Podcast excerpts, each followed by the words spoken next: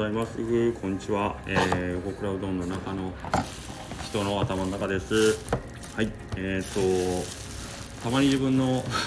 撮ったやつ聞き直したりして聞いてますけど、あの、皆さん、よくこんな内容の 放送を聞いてくれてるなといつもあの聞いてくれてる人ありがとうございます別に面白いわけでも何かこうためになるわけでもないこの放送をねあの 自分で聞いてても何が言いたいやろなと思うような内容ばっかりなんですけどすいません。あの聞いていただく上になんかこうコメントまで頂戴するようなことがあって非常になんかこう申し訳ない気持ちにもなりますけどあのまあなるべく 聞いてためになるような話をしてみたいなと思うんですけどなかなかその辺がねあのうまくいかないんですけど志だけはえっとねあの世界征服ぐらいを目指してますんでどうぞよろしくお願いします。えー、っと今日昨日に続いて今日も寒いし風もめっちゃ吹いてるんですけどえー、っと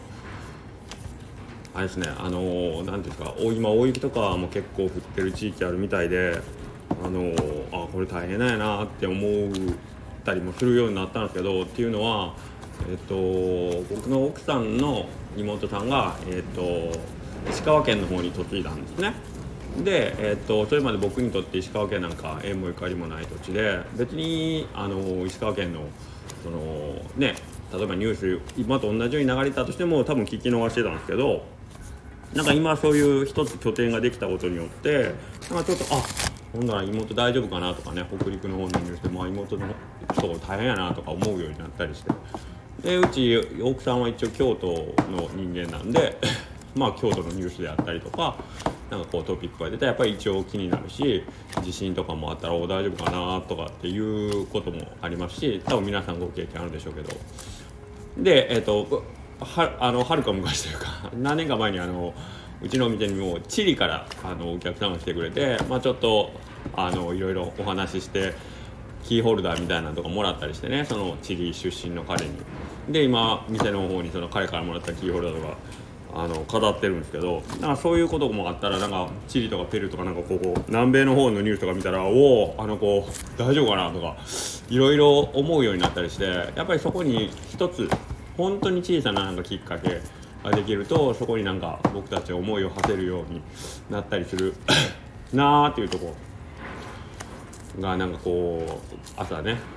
思ったりしてたんですけどなんかそれとよく似た話というか一つ拠点を作るという感じでいつも僕思うのは、えーと、僕生まれたのが1977年なんですね。で今年44歳なんですけど今2022年じゃないですか。で例えばえー、っと2000年に変わる節目ミレニアムでなんか大騒ぎしてた。その22年前のことって僕からしたらなんかつい最近のような気がするんですよね。アメリカの911であったりとかあとなんかそれこそ宇多田ヒカルがデビューしたのが98年とか99年ぐらいだったと思うんですけどなんか宇多田ヒカルとか、えー、とその年代椎名林檎とかってなんか最近デビューした アーティストみたいなイメージが僕の中にはあるんですけどようよう考えたらもう20ね23年前のデビューになってでそこをそう思った時にうわ結構もう時間経ってるやんとかって思った時にじゃあ僕77年生まれなんですけどその20年前でとか考えたらビートルズってデビューえっ、ー、と623年とかじゃないですかね。でもうちょっと前言ったプレスリーやって545年じゃないですか。そう思ったら僕が生まれた時の22年前の大人たちが聴いてた音楽というかそれってえビートルズってつい最近じゃんみたいな感じでおったんかなとか思うとなんかすげえ不思議な感じがしてて。何ていうんですかね僕らってそのさっきの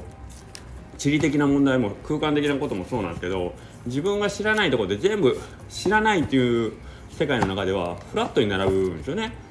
あのおそらく。それは僕だけなんかもしれないですけど全部フラットなんですよね。だけ知らない地理といえば違う。国も地理で地理地理歴史の地理も地理だってもうわけわからんけど、えーと、知らない場所ね。例えば韓国であったり、えーと、ブラジルであったり。それって知らないという意味では僕の頭の中では全部あの横並びになるんですよね。知らない場所っていうことで。それが例えば1個フォーカスえー、お客さんセバちゃんっていうんですけどセバちゃんが来てくれたチリになったら急にチリだけがバッと浮き上がってくる感じ。ね。それがなんかその音楽というかその時間的な部分に関しても1個拠点を置くと例えば今僕は20年っていう経過を知ってるわけですよね。2000年から今2022年なんで。その20年っていう時間の長さに対してじゃあ生まれた時から20年前を遡って考えるっていう考え方をするとえ？プレスリーもビートルズもすぐそこじゃんっていう感じ。僕からしたらもう歴史上の人物に近いような生まれた時物心って初めてビートルズ聞いた時には当然ビートルズいなかったしジョン・レノンも死んでたしみたいな感じがこう立ち上がってくる。なんかそれってすげえなみたいな。なんかこう驚きをね新鮮な驚きをなんか覚えるんですよね。でそれこそ一緒に暮らしてたじいちゃんが何回言ったらすぐ戦争の時は戦争の時はって言っててまあ子供からしたらうっせえな いつの話やねんみたいな。そんな僕52年生まれやからね終戦が昭和20年でしょ？だから32年前って言ったらもう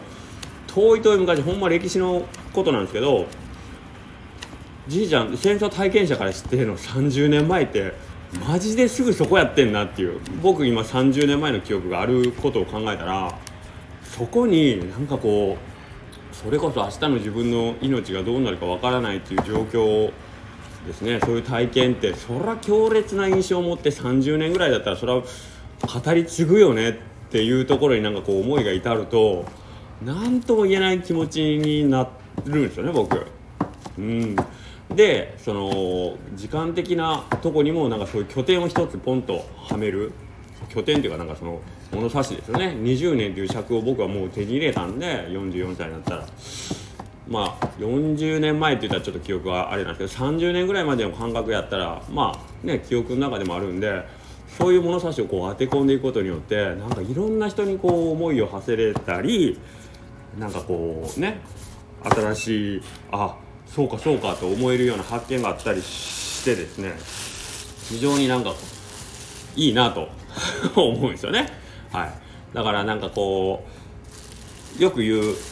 いろんなことをやってみて自分の中に世界をこう広げていくことを、まあ、点を作る点を打つみたいなことを言うとは思うんですけどそういうね切り口を一つ増やしてみる。実際に、まあ、お知り合いの方があの例えば空間的に離れたとこにできるっていう点の打ち方もあるし、まあ、自分のあのね過ごしてきた時間に対して一つ点を打ってそこからなんかこういろんなところに思いを馳せていくっていうのはなんか非常に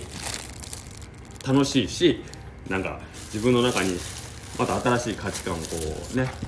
生み出してくれるような行為だなと思ってまあまあちょっと思ってる次第なんで またよかったら皆さん自分の中でえっ、ー、とね一つ区切りをつけて